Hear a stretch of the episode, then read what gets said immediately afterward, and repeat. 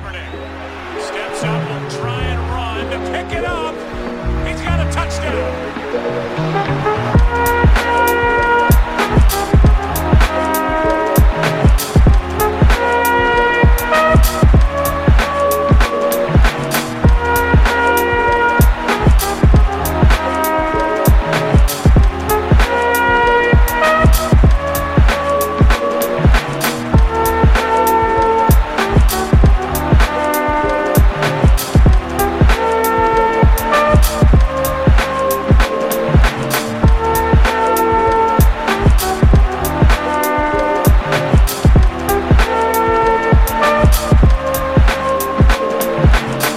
And welcome to Liberal Arts Sports Talk. Sports Talk in the last place you would expect it. My name is Mac Liederman, contributing editor for the Miscellany News, and I'm back alongside my two favorite professors who I've agreed to do this again Professor Alex Kupfer and Professor Justin Patch. Thank you guys for coming out for another episode. Thanks for having us, Mac.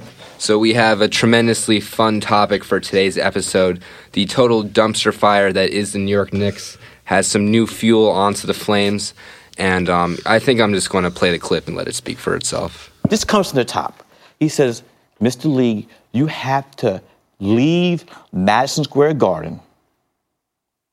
They wanted me to leave the garden, walk outside, down, out to 33rd Street, employers where I came from, walk outside, and come back on 31st Street. And I said, I'm not doing that. First of all, you scan my ticket. You can't scan a ticket twice. Also, I know that once you leave a sporting arena event, you can't come back in. So I don't trust these guys, so I'm not going for the okey doke. I think you get the point from that. Spike Lee, longtime Knicks fan, front row, courtside, staple at Madison Square Garden, was told after getting on the elevator through his usual entrance that he would no longer be able to go through the employee entrance, had to walk all the way around into the um, VIP section entrance or the general admission exits. A huge entire controversy for Spike, a really unfortunate situation that he would have to, you know, leave and walk another 30 feet somewhere else to get into the game. So some pettiness kind of going around everywhere here. James Dolan, you know, back on his thing, you know, being kind of kind of ostracizing, you know, some of his biggest fans. We remember the Charles Oakley incident just a year ago and just this kind of goes to show kind of, you know, the extreme mismanagement of the New York Knicks following the incident of Spike um, not being allowed in the arena. Spike went out and said that he was being harassed by James Dolan and plans on not going to any more Knicks games for the rest of the year. In response, the Knicks, through their official PR page, put out this statement. The idea that Spike Lee is a victim because we have repeatedly asked him to not use our employee entrance, instead use a dedicated VIP entrance, which is used by every other celebrity who enters the garden, is laughable. That is the word laughable in an official New York Knicks statement. It's disappointing that Spike would create this false controversy to perpetuate drama. He is welcome to come to the garden anytime via the VIP or general entrance, just not through our employee entrance, which is what he and Jim agreed to last night when they shook hands. And to, in fact, prove that they had indeed shook hands, guess what the official Knicks PR account did? Is they put up a blurry photo of Spike Lee and James Dolan, in fact, shaking hands at halftime of the said game of the incident, alongside official photo of the employee entrance in which Spike Lee is no longer allowed to enter through. So pettiness all around, I think, is how I'll sum it up. But you know, guys, what do you, what do you think about what's going on here? Only a team as bad as the, as the Knicks would have a headline about something that just does not matter at all. like this is such an irrelevant story. Like it looks both of these guys come out looking bad. Jim Dolan comes out looking bad, Spike Lee comes out looking bad. But you know who else is bad? The New York Knicks. Yeah, right? And and, and, and if they were even a 500 team, nobody would care about this. If they had one highlight a night on Sports Center, nobody would care about oh. this. Like it's just the whole thing is awful. the I- I Knicks, mean- Knicks are currently just for some context. They're currently in 13th place in the East at a 19 and 43 record. Out of how many teams? Uh, 15. Okay. I, I mean, the most amazing thing is that, you know, Spike Lee is complaining about walking two blocks, not two avenues, two blocks, and not being able to use sort of the employee entrance, only has to use the VIP entrance. But he still comes out looking better than Dolan. It's amazing how much of these guys can just destroy these teams and any goodwill. And how they don't use her. You know, Spike Lee's what the team's second biggest star ever. Mm-hmm. It's like Ewing and then Spike Lee. Yeah. and how Dolan seems intent to just sort of light that relationship on fire for no clear reason. It, it's just it is stunning all around that Spike Lee's even sort of the more sympathetic one here. It's kind of spectacular. Yeah, at a point where people are just on sports talk radio and in the newspaper begging Jim Dolan to just sell the team to anybody just because they want a better owner. it's it's incredible that I- it looks like Jim Dolan is trying to erase every aspect of the Knicks team that his father built, and I think it has this very like Oedipal feel to it that in order to be the man that Jim Dolan wants to be, he has to erase the traces of the beloved New York Knicks team Yeah. that his father built and loved so much. Yeah. Or also that this- he just has such this built-in paranoia at this point that everyone out there is to get him, everyone is out there to tear him down, that he's willing to scapegoat anyone necessary to try to start over fresh, whatever starting over fresh looks like, and in the end, you know, it just only gets worse. But it's this perpetual sort of starting over fresh. The perpetual savior who comes to the New York market doesn't pan out. This idea last year that the Knicks were going to get Zion Williamson in the draft and Kevin Durant in free agency never pans out.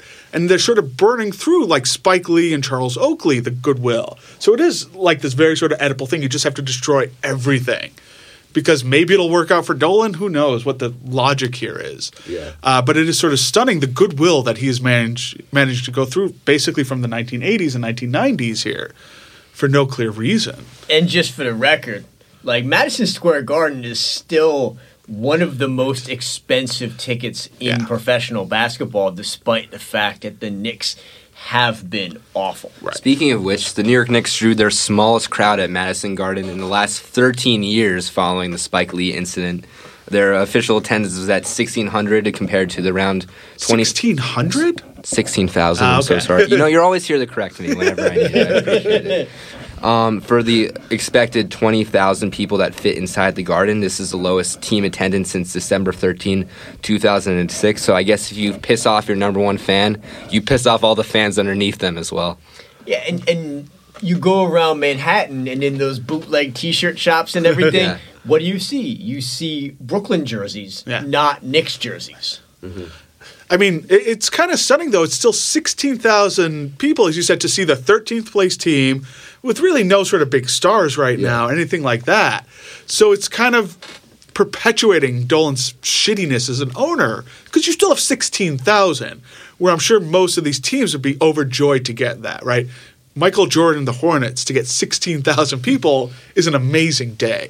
Yeah. So to think about that, it'd be interesting, though. I think you're right about Brooklyn taking over because they're getting now big stars. Yes. They're getting the people like Kyrie, who the Knicks thought were they were gonna get, or Kevin Durant, to see if that will change anything. Maybe that's a way to get them to sell. and they're getting the highlights. Right? You see the Knicks on, I mean, the Nets on Sports Center. Like their brand is ascending, mm-hmm. even without Kyrie. Right? I mean, Jarrett Allen just standing in the paint blocking people has been like a staple on Sports Center. Yeah. Right? I don't see anything with blue and orange on Sports Center Yeah. ever. Mm-hmm. So, do you think it's fair to say, kind of, the Knicks have hung their hat on, you know, through all these years of just utter losing, just the pure strength of their brand as a franchise, being the team that plays in Madison Square Garden?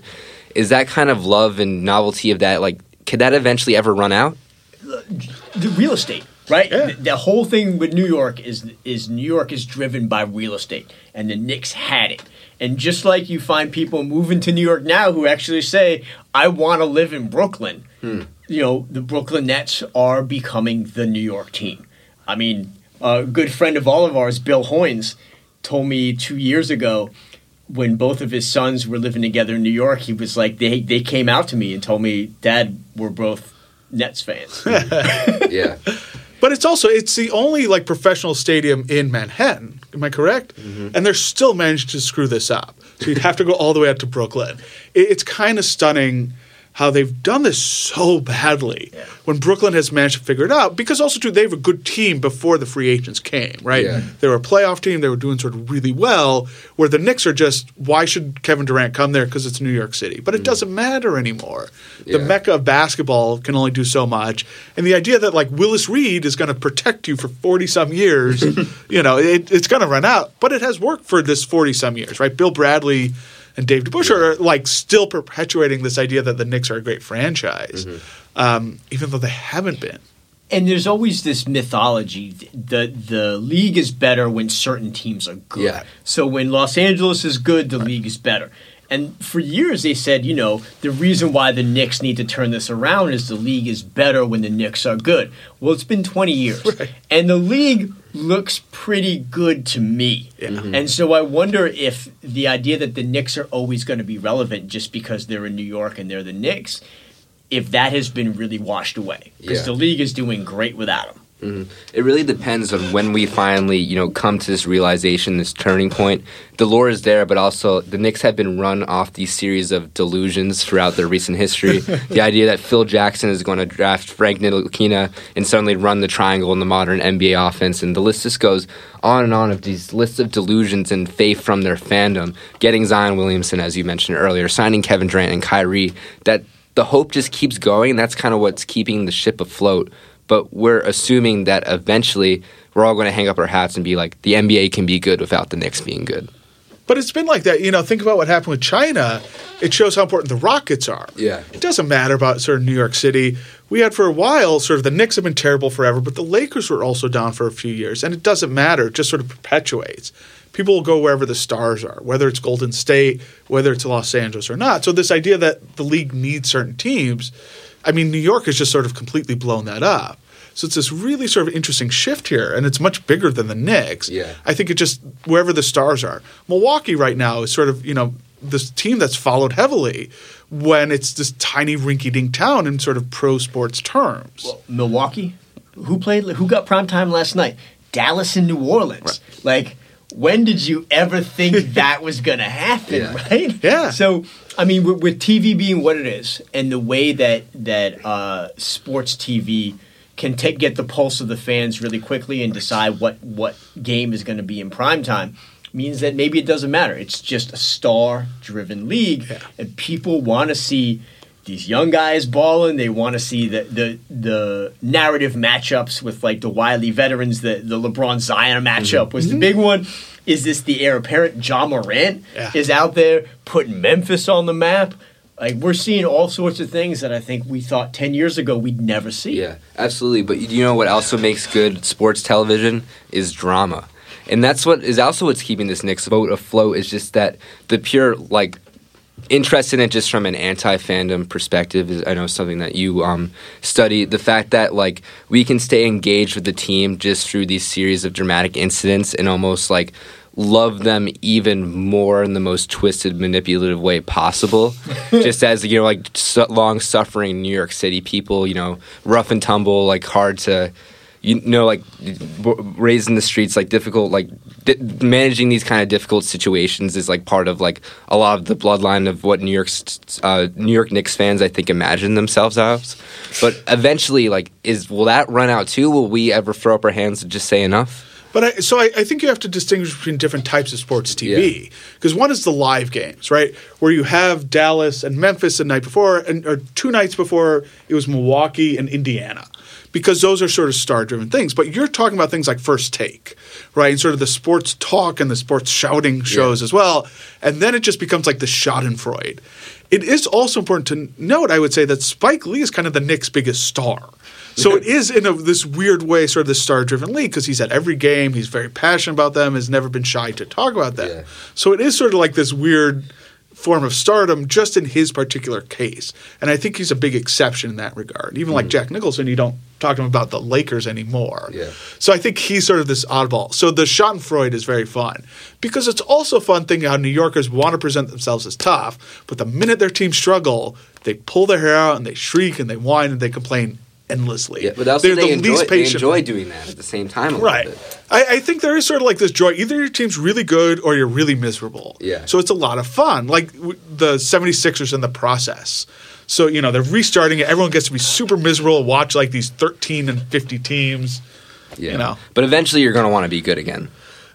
In theory, Yeah. I guess. yeah, like you eventually want to see a superstar on your team. You want to see you want to see the upset, even if you're 13 and 50, but you you know you, you beat the Celtics on your court. Right. Like that's what you live for. Yeah. It's not happening to the Knicks. well, it, it's hard to win a championship when your best uh, star player, I guess, is five two and is not even in the game on the sidelines. um, so, like, maybe let's talk about who the Knicks actually have, and if you were kind of thrown into this rotating GM seat or whatever weird positions they're adding on to their staff every day, left and right, like, are there solutions here at this point? I, I mean, look, the Clippers turned it around, right? For a long time, they were sort of at Knicks level or below them. They got rid of their owner. You know, Donald Sterling gets forced out for being racist.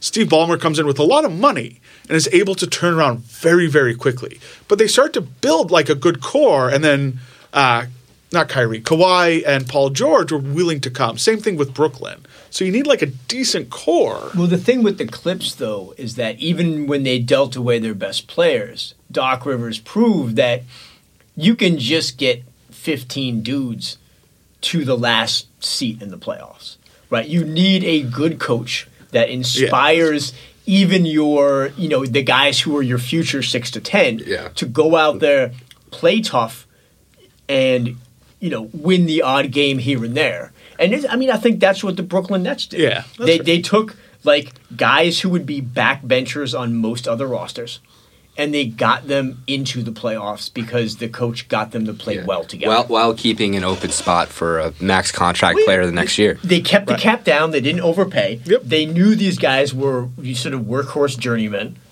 but they had each of them had their own skills. They were a tough defensive team, um, and they made it work. And they, they took an undervalued player like D'Angelo Russell, who comes out the number two pick, sort of really struggled, and they found a place for him and developed him into an all star mm-hmm. very quickly. And he was a max free agent signee as well. Yeah. So they're able to take one player, turn him around, and have this good core, where the Knicks just haven't been able to do any of that, which is sort of remarkable. Yeah. And it kind of all comes down to, you know, as you guys are saying, just creating that appeal for the star player the next year. And I understand this may be a new, you know, management model, a, a, a good example of how valuable, how viable management works in the NBA now.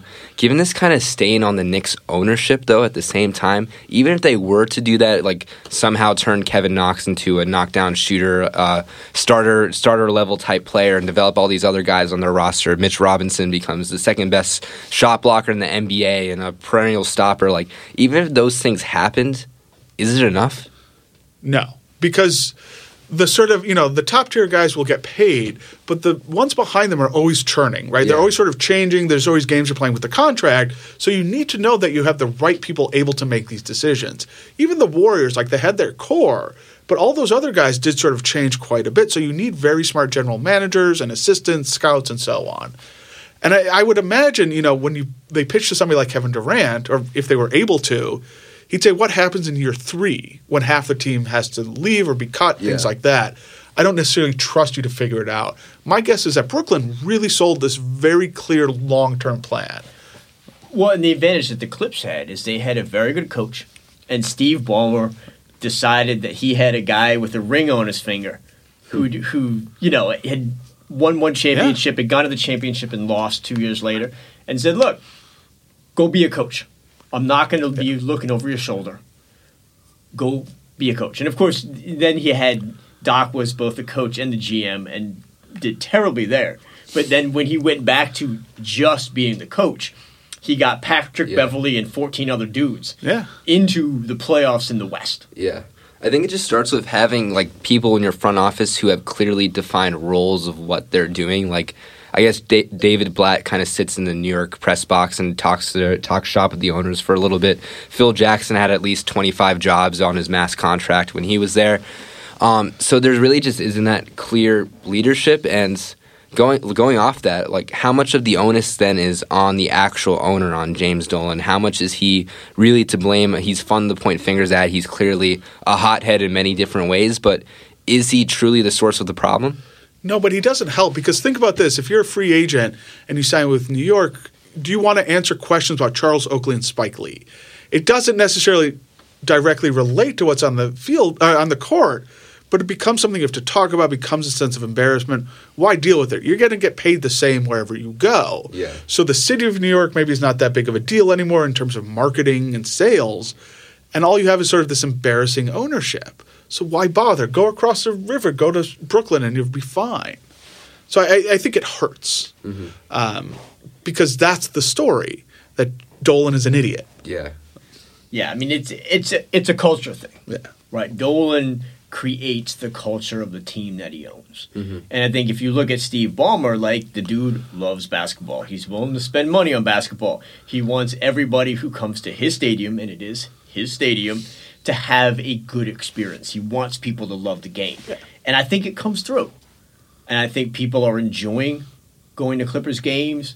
Clip, the Clippers are fun to watch you know, and they're doing the stuff with the uniforms and they're changing the floor Yeah. and all the all of these things that show attention to detail. And I don't think Steve Ballmer designed the uniforms of the floor or anything, but he let people make decisions that were going to make the fan experience better, that were going to make the player experience better, that were going to make the employee experience better. And again, I'll go back to this. He got a coach that's a good coach, paid him good money, and he lets him do his job. Yeah, I I think that's a big thing. He they find talented people and just are hands off. Because Dolan used to have all these stories of him sort of interfering and getting involved in places that he shouldn't. It, you know, it could be sort of scouting, but it could also be stuff like uniforms and courts, stuff like that. I mean, if the Spike Lee incident shows anything, it shows how much James Dolan isn't willing to let go of control, even though the amount of efforts he might put in to look like he actually is. Yeah. The fact that like he has this ownership over the entire garden, where he's like, "I don't like you, get out." Right. That doesn't build good culture. But it's also too then Spike Lee is sort of, you know, ranting and raving in the press and they start sort of contradicting him right away. Mm-hmm. So there's no real winners here where Spike Lee is going to be somewhat embarrassed and, you know, doesn't look good either. So what's he going to do? Is he just going to come crawling back? Almost certainly not. You know, Spike Lee has his own sort of, you know, opinions and attitudes too. So it's just alienating Spike Lee in the future because his team has to sort of clean up for Dolan Yeah. as well. It's a very like Trumpian way of doing business. And also, um, I don't know if he had this fore- foresight or was even considering it, like kind of giving the middle finger to Spike Lee gives a middle finger to your entire fan base at the exact same time. Yeah, in a time when the young fan base is going to Brooklyn, like, what are you doing? right? Get Yeah. young people excited. I mean, that's the thing about the Knicks. They're a young team, right? Get young people excited about being able to kind of grow up with the team. Like with Kobe Bryant, right? So many people who are our age were talking about they grew up with Kobe Bryant, right? So you got these uh, uh, one of the youngest rosters in the game. Right. Now's the time where like you've got to appeal to younger people, but kicking Spike Lee out is not the way to do that. Because like, look, Spike Lee was just putting out films that people want to see. Like it's nice to have that kind of star power to get people excited, not just about the team, but about a reason to go to the garden instead of just watching on TV. Yeah. It's also important too. Like Spike Lee's sort of in the public eye more than he has been in a long time. Yeah. You know, his films have been sort of very critically successful and popular, much more so than it's been for a number of years. So kicking him to the curb right now is sort of doubly problematic. in The sense you were saying. Mm-hmm. You're killing all your star power for no reason. Yeah. exactly. Yeah. So speaking of kind of just the ways you know teams can go about turning around the ship, we talked about you know like lucking your way into valuable assets, getting good players and pieces and trades that you can build around with a superstar, leaving room for the max contract. The Knicks kind of you know throughout their history have gone big splashy contracts, overpaid guys. You know just to be good is kind of the perpetual narrative of teams in New York City that has you know worked pretty successfully you know, up in the Bronx for someone like the Yankees. Maybe not so much for the Knicks, and they've kind of you know optically flipped a switch on that and have gone to the model. Let's just like draft really well, you know, gain up draft assets and develop these players. But the problem is now this development is not happening for any of these guys on their roster. Why do you think that is? Maybe they don't get complementary pieces. And, and I think it is important, like the Bucks. Yeah. They got very lucky with drafting Giannis, right? It's a stroke of sort of luck, but you still have to have a bunch of guys around him. You know, they have Brogdon for a while. They have, you know, people like Khris Middleton that they traded for. You can't really have sort of one person teams. Maybe LeBron, maybe. But he mm-hmm. left Cleveland when he couldn't sort of Yeah. do it all himself. And he's a generational talent, historic talent. So I, I think this is part of it. They're just sort of going for like the home run draft pick, and it's not working out. Um, and they're just not able to get like these middle of the road guys who are good, but you can get sort of cheaply and for a number of years. I mean, I think R.J. Barrett is probably a big example of you know swinging again for the fences and Right. investing too much energy into a guy who just frankly is not ready. They're doing a lot right now, kind of just to run the fruit, run the offense through him. You know, give him space. He needs the ball in his hands, but you're just setting him up for failure if you don't put the guys around him too at the same time. Didn't they flip coaches like three times in the last five years? Yes. Something like yeah. that. So I think that's part of it too. You need a stable coach who is going to be there, who is going to be able to get guys and develop them. Part of developing them is having a coach with a vision Right. who can then hire your assistant coaches and your specialists who understand the vision but can be big man specialists, point guard specialists, whatever, to help these guys develop. Yeah. And if you don't have a stable coach, you don't have a stable coaching staff, and that part of player development gets stunted. Yeah. Mm-hmm. Phil Jackson's a great example of that. Again, sort of like the most famous coach in the sport at that time who was sort of retired and a bit checked out, that they paid him whatever he wanted and gave him a ton of money, and it just really didn't work out because they wanted the name. And, you know, the investment by Jackson didn't seem to sort Yeah, of be there. He the didn't leave them, yeah. They didn't sort of leave him in good position. He was a star. He was the Spike Lee, but he was supposed to run everything Yeah. there, and it just didn't work You out. have both at the same time Exactly. sometimes. Right. But the question is, like, is being head coach of the New York Knicks is that an attractive job anymore? It depends who you're asking, right? Yeah. A, a job in the NBA, it's an inherently limited thing. I mean, I take it for sure. right. I think there's a lot of people who would, but would you get very good coaches? Um, I think when they brought in like Fizdale, supposed to be someone who was really able to sort of do a lot there and sort of help Be them. good in the media. Right. Um, so I, I don't. You can't get like the top tier guys, but it doesn't always work out. Like who did the Lakers get? They got Frank Vogel, right? And it was like, eh. So I, I don't know. Uh, Mark Jackson. Yeah, that would be a good choice, but Because the thing about Mark Jackson is like, because he's in the booth right now, his coaching call is probably going to be a little bit lower. He's, I would say, he's an undervalued asset. yeah, He's former Knick. Like people, the public loves him. Right. And I think, given what he did with Golden State, I would have faith in Mark Jackson. But you got to give him, you know, do what Gotta they, give him space, yeah. Well, do what they did in Oakland, man. Give him a ten-year contract, you know, and say, "Hey, look, we, we believe in you. Yeah. Go ahead and do what we believe you can do." And I believe Mark Jackson loves that team so much that he would not pull uh, Phil Jackson and kind of go to sleep. Mm-hmm. Like I believe that he would work that team until they got to a good place. yeah. It's kind of surprising that they haven't pegged him yet because he is one of the best Knicks around. Um, and people do really like him, and he did well with Golden State. He got sort of, you know, kicked to the curb at the wrong time, Yeah. and Steve Kerr hit it right at the sort of correct wave. But they just haven't for whatever reason. But at the same time, like the Knicks are also balancing the pitfalls of bringing in a notable or celebrity coach. He would be that, I think, just based on his public presence, and you know, with that comes a lot of expectations, and comes very frequent burnout from what we've seen from other notable names they've brought into the, kind of their more managerial positions. Right. If he starts fighting with Dolan, Yeah. you know, Mark Jackson's going to lose, and the fans are going to take Jackson's side. Yeah, and I think that's maybe one of the reasons why Dolan's not bringing him in, because Mark Jackson would become the face of the franchise if he were the coach. He'd be it's the prodigal son story, right? Yeah. Oh yeah. Yeah, and in New York City, you know, like when there's smoke, there there's fire, and there's always a story, and this kind of drama just perpetuates itself because you have hundred reporters, you know, at every turn corner you turn. Um, so, how much do you think kind of this, you know, giant Knicks dumpster fire, like how much fuel is being put on that by kind of the strength of the New York media and the representation that they have? So I, I think we sort of disagree on this. I, I think the importance of the New York media and sort of like the spotlight that it puts on players is a bit exaggerated. Because I think you do have players like Derek Jeter who obviously managed to survive it and thrive for two decades or whatever it is. Um, and people like Eli Manning, right, who did it fine for what, a decade and a half, something like that.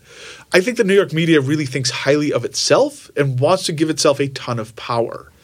And so it'll say it can make or break a career. The spotlight can destroy people. Right? I, I think that might be a bit of self mythologizing. Uh, but I do think the media concentration in New York City is very high. And so you have a bunch of beat reporters that are looking for a story and they're going to hound you. And you do need to learn how to deal with the media. I think it's an important thing. And I think that's part of player development that maybe the Knicks are not doing well. You're just throwing these young guys That to the be, yeah. Wolves, and it's it makes that it makes for a difficult existence. Yeah. I mean, maybe the deep state of New York media that we all kind of conjure up in our mind doesn't exist, but its psychological impact is very obvious based on the amount of players who have kind of, you know, fizzled out under that perceived pressure. Well, the other half of that is that so many people in the media are connected to New York, Yes. right? I mean, think about how many personalities on ESPN are Knicks fans. Yeah. And so, of course, whenever there's an inkling of a story, they want to talk about it because that's what they're reading about anyway. Mm-hmm. And I think that ups the pressure because any little thing that happens is going to become a story on ESPN Yeah. or on the fan or in the Times or in the Post or something like that. I think when players, young players especially, start to struggle, the teams don't necessarily do a good enough job of sort of stopping the bleeding. Um, we talked about Mark Sanchez, right, with the Jets, who started out incredibly hot, incredibly successful. The team starts to sort of tail off a bit. He has the butt fumble, and it just sort of perpetuates itself that he's this giant disaster, always has been, where the team didn't really sort of protect him, perhaps as much as they should have. Um, but Dolan has had fights with media before too, and he clearly doesn't know how to manage them either. So this is another sort of interesting thing for a guy like R.J. Barrett, um, how the media will sort of treat him, and can the Knicks do much about it? Yeah. Can, knows? Can you develop someone like RJ Barrett under this circumstance in New York City, though? Probably. I mean, I want to believe that it's possible. Yeah. It's, I, I feel like with good coaching, both media coaching and you know athletic coaching, you can develop any of these guys who clearly are superior athletes. Like everybody, Right. one to fifteen on an NBA roster is a superior athlete. Develop them, find a space for them, design uh, a system with them in mind. You can do that. You just have to be dedicated to it. Yeah, and you you know you're looking for these guys to eventually have a breakthrough, and you know when there's a breakthrough, there's going to be an even larger spotlight too, which I think may be part of the problem. And I think the perfect example of that would be something like Linsanity.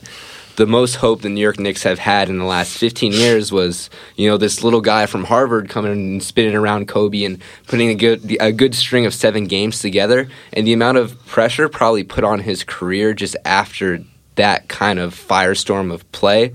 Like you can say at this point safely that was almost burned him out and was kind of the cornerstone of his career. But is he moving forward after that? that?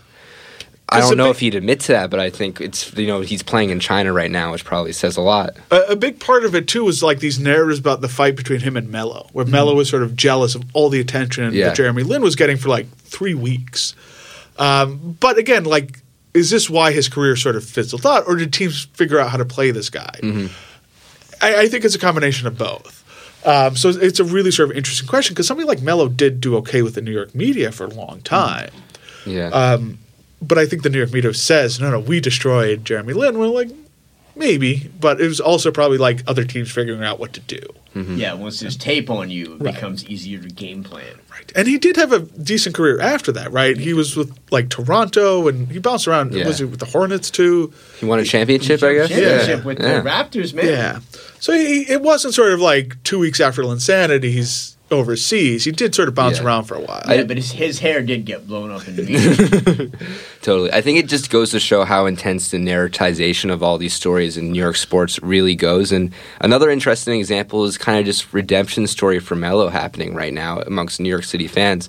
I remember back when he was on the team and we weren't winning, everyone was like, this guy hogs the ball. He takes up too much space. He's not a team player. He can never win a championship. And now everyone's like, oh, like let's get Melo back. The Melo highlights are kind of the only source of hope for New York Knicks fans at this point. So it's just perpetual situation of we don't really appreciate what we have until it doesn't exist anymore. But Melo's such a great example of how that team is mis- mismanaged. Yeah. You know, he's with the Nuggets and wants to come to New York. So what do the Knicks do? They trade half their team to get him. When they could have signed him that offseason. Right. They could Yeah. have waited three months and got him. Instead, they get was like Danilo Gallinari, bunch of other players. So they give away this stuff. So he's like the lone person there, and he couldn't carry this team and struggled, and you know his worst instincts got exaggerated.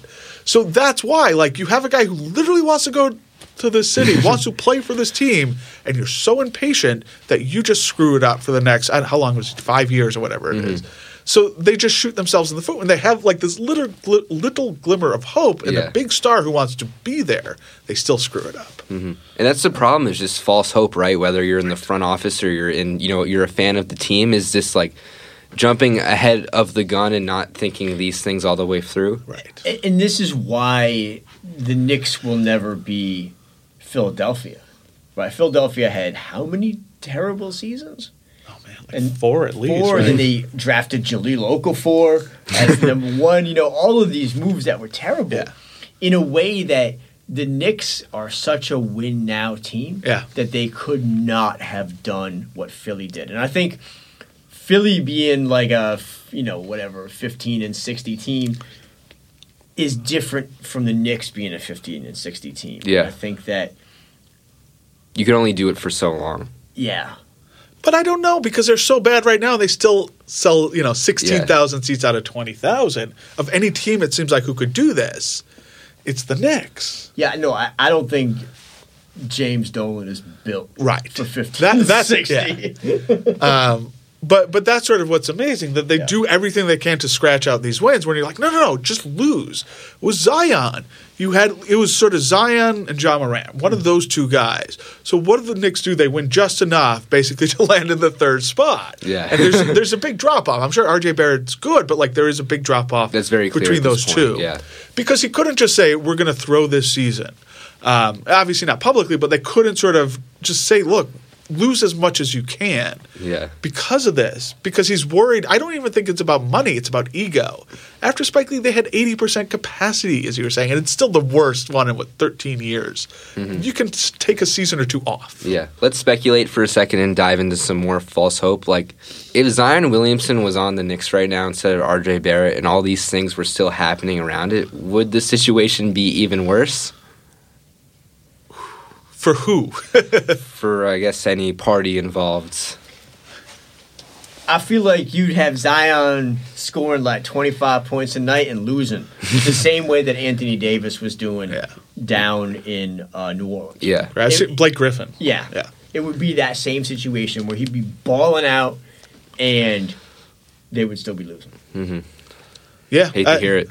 The waste of like the potential, right? The sort of Melo thing all over again. You have the superstar, all this potential. Yeah. and he'll dunk. He'll give you a couple good highlights, but again, sort of not what he actually can be. Yeah. Yeah. And there needs to be this like conclusion of this equivocation between potential on your roster and to actual hope. Because when Knicks fans and also the front offices continues through this understanding of false hope, they're not doing anything practically and it's just keeping this kind of ship of delusions continuously moving forward. So when's the time where Knicks fans and just everyone involved and there's some collective action and we just say we're terrible. Like we need to drop everything and change. When are we not thinking about who we're signing in 2022 and thinking about how we're just admitting like exactly where we are at the moment? Does that ever happen for anyone?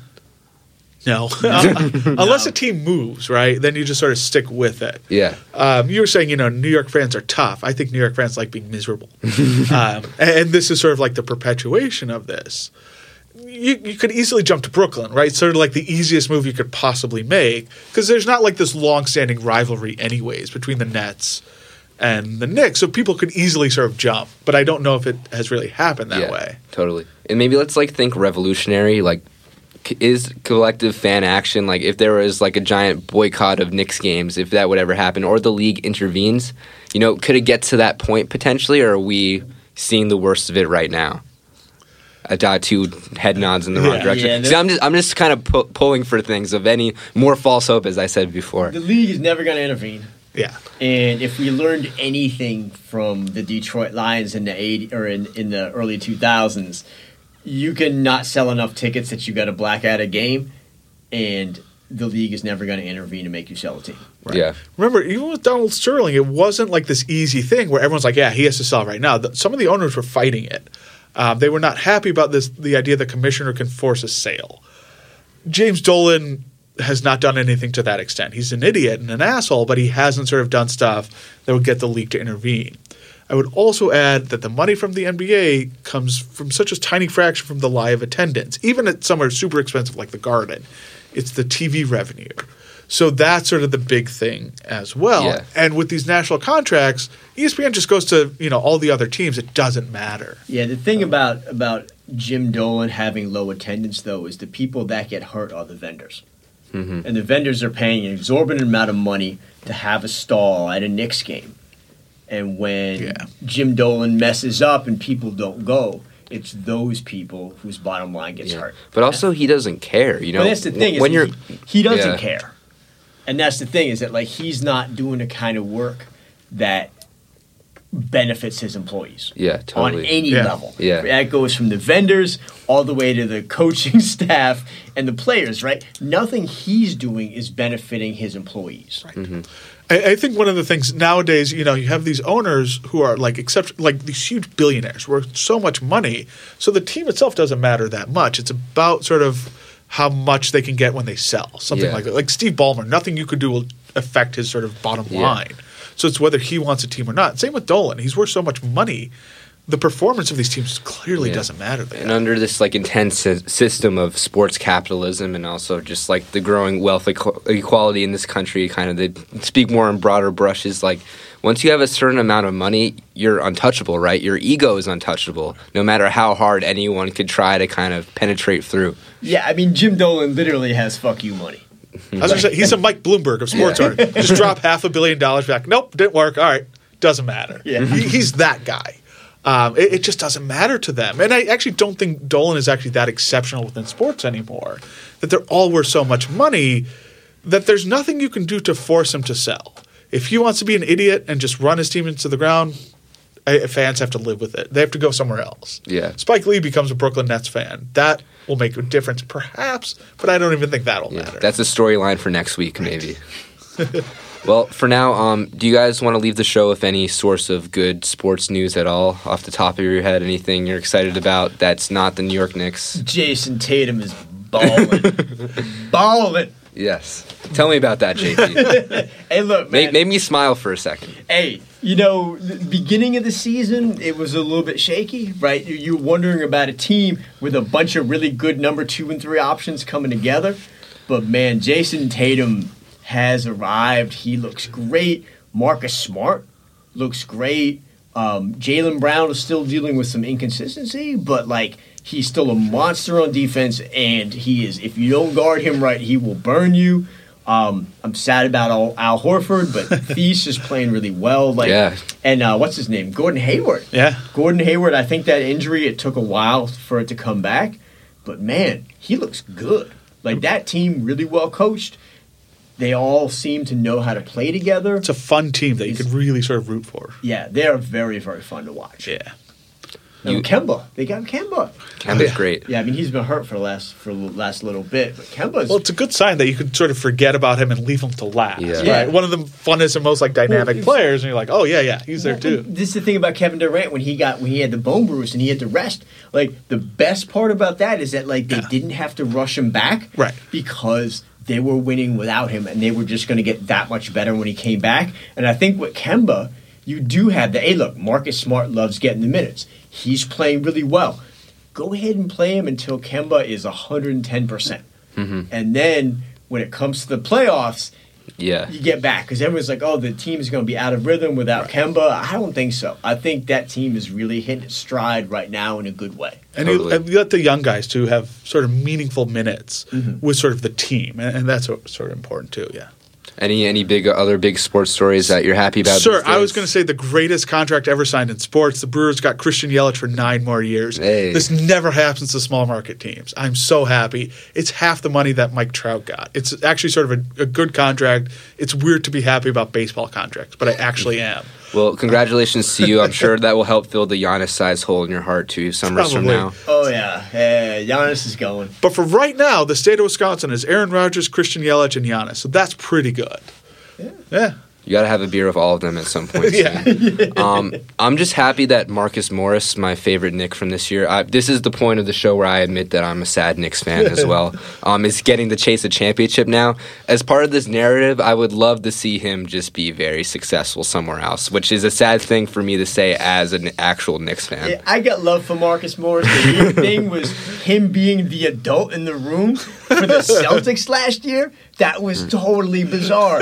But like, hey, like Marcus Morris has grown up a ton from Yeah. the dude that was having fistfights at Kansas. Oh yeah. Sometimes it happens, man. Like, and so yeah, I like Marcus Morris, and I do want him to be successful. I like the fact that there's like multiple sets of twins in the league, like being successful. Like the Lopez brothers are awesome. I mean, they're both with the Bucks now, but like how Robin has like transformed his game to like a three point shooter. He's seven feet tall, and he's also like a- an amazing weirdo. Like this huge comic book fan, like this sort of Yeah. you know into nerd culture. It's awesome. Um, the sort of weirdness of just twins Yeah. dominating basketball. Well, big shout out to Marcus Morris. Big shout out to all the twins out there playing professional sports. Big shout out to Professor Alex Cuffer and Professor Justin Patch. You've been listening to another edition of Liberal Arts Sports Talk. Sports Talk in the place you'll least expect it. My name is Mac Liederman, contributing editor for the Miscellaneous and we'll sign off here today. Thank you guys.